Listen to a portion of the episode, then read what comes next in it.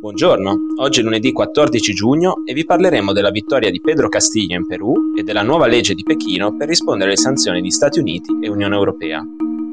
Questa è la nostra visione del mondo in 4 minuti.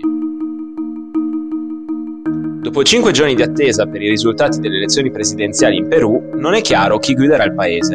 A spoglio concluso ha vinto il candidato di sinistra Pedro Castillo con 60.000 voti in più della populista di destra Keiko Fujimori. Tuttavia Castillo ancora non è stato proclamato presidente perché la sua avversaria ritiene che ci siano stati brogli elettorali. Nonostante numerosi osservatori internazionali ritengano che il processo elettorale si sia svolto regolarmente, la disputa potrebbe ritardare di due settimane l'insediamento del presidente. Il pericolo di brogli elettorali è stato un leitmotiv della campagna elettorale di entrambi i candidati, che si sono impegnati a difendere la democrazia. Adesso Fujimori ha chiesto l'annullamento di oltre 200.000 schede e Castillo ha incoraggiato i suoi sostenitori a scendere in piazza pacificamente per difendere il risultato delle elezioni. Per chiedere l'annullamento, Fujimori ha sostenuto che le firme di alcuni presidenti di seggio non fossero autentiche. Tutti i seggi dove sarebbero avvenute delle irregolarità si trovano in aree rurali, dove Castillo gode di un forte appoggio, Inoltre Fujimori ha contestato i risultati dei seggi dove non ha ottenuto nessun voto, sostenendo che fosse impossibile che tutti avessero votato per il suo avversario. Nonostante le richieste della candidata di destra, sembra che le elezioni si siano svolte regolarmente. Martedì, il leader della missione degli osservatori elettorali dell'Organizzazione degli Stati Americani, Ruben Ramirez, si è complimentato con le autorità elettorali peruviane per aver saputo gestire un processo estremamente complicato nel mezzo di una pandemia e in un contesto politico molto polarizzato.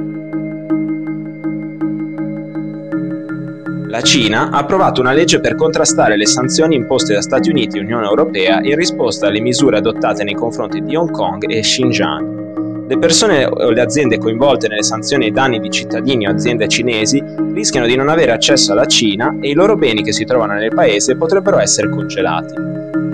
Il massimo organo governativo cinese, il Comitato Permanente del Congresso Nazionale del Popolo, ha approvato la legge giovedì 10 giugno, dopo una prima lettura in segreto avvenuta ad aprile. Tutti i 14 vicepresidenti del comitato sono stati sanzionati dagli Stati Uniti per aver approvato l'anno scorso la legge sulla sicurezza nazionale di Hong Kong, che ha contribuito a rafforzare il controllo di Pechino sul territorio autonomo.